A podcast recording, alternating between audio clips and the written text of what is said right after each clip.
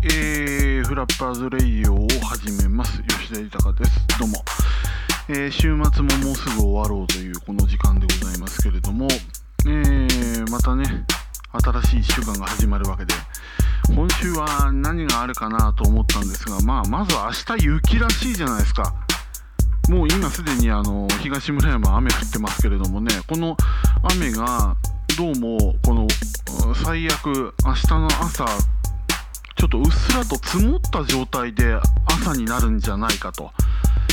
えー、言われておりまして実際そうなると朝から電車が遅れたりなんだりしてちょっと面倒くさいことになるんじゃなかろうかなと、えー、思ってるところなんですけどもね。うん。嫌だな。あの何も月曜の朝にそういうことにならなくてもいいんじゃないかとは思うんですけれどもね。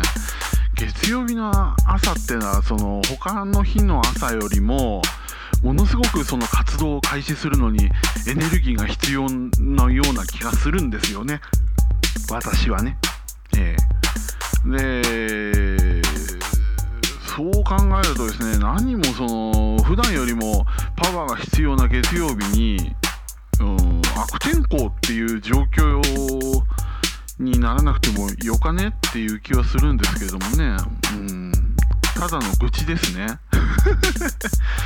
ね、でもちょっと明日電車、あ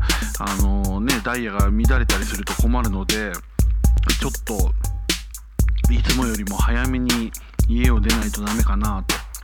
思ったりなんかしてますけれどもね。はい。えー、今週はですねやっぱ木曜日かな。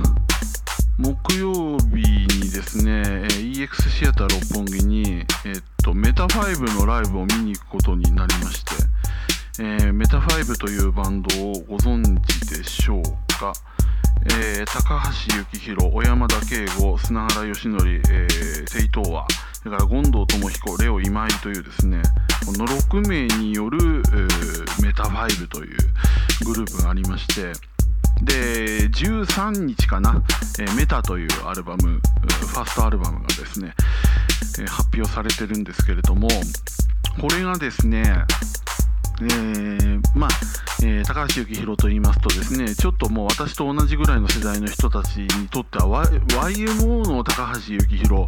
えー、がですねほぼこのスタートなんじゃないかと思いますけれどもあの YMO 以来のですね、え、まあ、衝撃を受ける可能性のある作品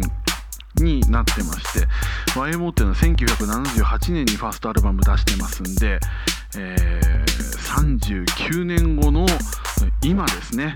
えー、39年ぶりにですねその、えー、似たような衝撃を与える可能性のあるバンドというのが、えー、この世の中に出てきたということですよね。えー、もう言わずと知れたレコーディングオタクがこの3人4人とですねえメンバーに言わせると全員そうだって話なんで、まあ、6名ともそうなんでしょうけれどもそういったことを知らない人たちでもですね例えば小山田圭吾はコーネリアス名義でも出てますけれども、えー、フリッパーズギターですよね。フリッパーズギターっていうこの渋谷系渋谷系と言われるこの渋谷系ミュージックの代表選手みたいなですね扱いのこの小沢健二とのコンビでやってたフリッパーズギター、えー彼らが出した2枚しかアルバム出てないんですけどもね、えー、その2枚目のね、えー、ヘッド博士の、えー、世界島っていうですねアルバムがあってこれ iTunes でなぜかあの販売されてなくてですね。で出て発表されればあのぜひ入手したい音源の一つなんですけれども。うんそうもうね何ていうの？100回聞いたら100の発見が確実にあるっていうぐらい、えー、凝りに凝り倒した、えー、レコーディングをしたアルバムと言われております。それから、えー、砂原義則と言いますとですね、えー、まあ何ですかその名前で呼ばれるよりもマリンと呼んだ方が、えー、耳なじみの多い人は多くて、えー、なんだ耳なじみの多い人は多いっていうのは、えー、耳なじみな人は多いと、うん、なんつったって元電気グルーヴですからね。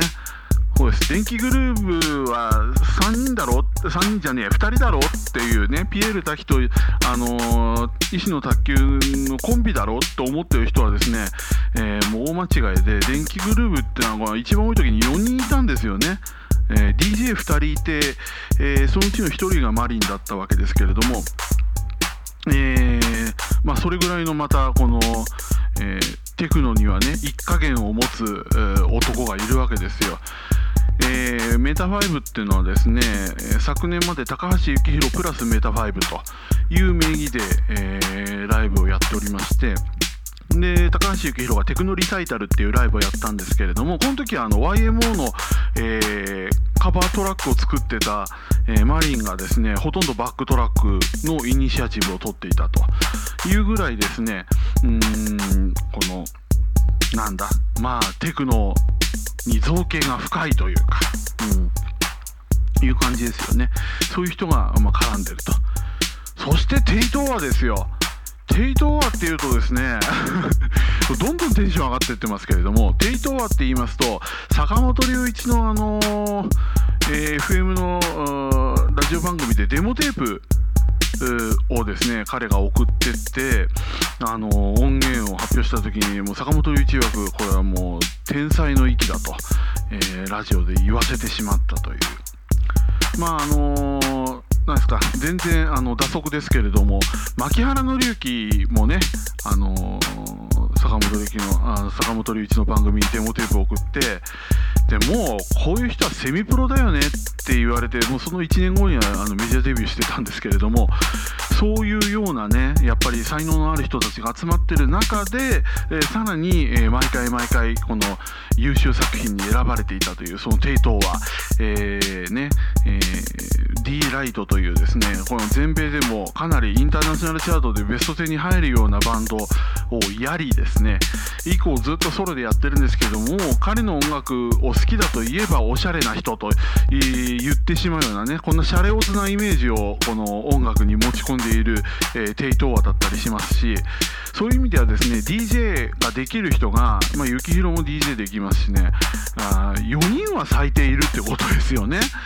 そうなんです。そしてリミキサーの権藤智彦。この人の管楽器もすごいですからね。全然あのメインはユーフォニウムっていうですね、えー、なんていうのチューバとホルンの中間みたいなやつなんですけれどもね、えー、トロンボーン吹いたりしてることもありますし。そのなんていうの管楽器の、えー、イメージをですねもしかすると今後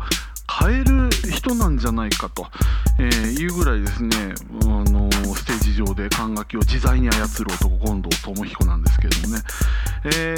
ー、で一番、えーと、このグループの中で若いのが35歳のレオ今井ということになるんですけど僕この人が一番知らないっていうね。知らないんだけれどもこの人をメインボーカルにした曲が一番最初にですねこのメタ5の、えー、アルバムプロモで、えー、と発表になりまして「Don't Move」という曲なんですけれどもぜひですねチェックしていただきたいんですがこれがですねまあ小山田圭吾作曲のこの曲がですね、えー、レオ今井のボーカルにもバシッとはまったという彼をリードボーカルにしたのがこのメタ5成功の鍵に、えー、後々つながるんじゃないかと。えーもうみんな高橋幸宏がリードボーカルを取るだろうと、えー、決めつけていたところにレオ今井のボーカルがやってくると実にファンキーな歌い方をするボーカリストですね。うん、あの彼がリードボーカルであることが本当にね一つ成功と言える理由になるんじゃないかなと思っております。でこの「メタ」っていうアルバムをですね聴いてて何かに似てるな似てるなっていうかですねそれはもうイメージ的なものとして似てるななんですけれどもあの一つね似てるバンドを思い出したムーンライズムーンライダーズ。えー、鈴木圭一さんのやってるムーンライダーズなんですけれども彼らが、えー、っと5年間インターバルを空けて出した「最後の晩餐」というアルバムがあるんですけれどもあれを初めて聴いた時と同じような衝撃を、えー、まあ、受けたということでですねぜひこのもし「最後の晩餐」というアルバムがあったらあのこの当時のムーンライダーズっていうのは実にこのコンピューターをうまく使った音作りをしております。ましてですね、えー、ぜひぜひ聴いていただきたいそして「Who's Gonna Die First」というですねこれもまた「Don't Move」に当たるような、えー、ファンクなんですけれどもこれをですね、えー、実にポップに、えー、ムーンライダーズってやっちゃうんですけどこれをねあの初めて生で聞いたのが日清、えー、パワーステーションでのあのライブだったんですよね。アルバムの音源よりも先に生でその Who's Gonna Die First という曲を聴きましてこれはかっこいいなと思った覚えがありまして今回その Don't Move っていうメタの曲はですねこの逆パターンになって音源から先に聴いてるんですけれども、えー、木曜日のライブで生で聴いたら私は失神してしまうんじゃないかというぐらいですね今からアドレナリンが出まくってると、えー、そういうですね今週木曜日を、えー、心待ちにしている状態の私であります。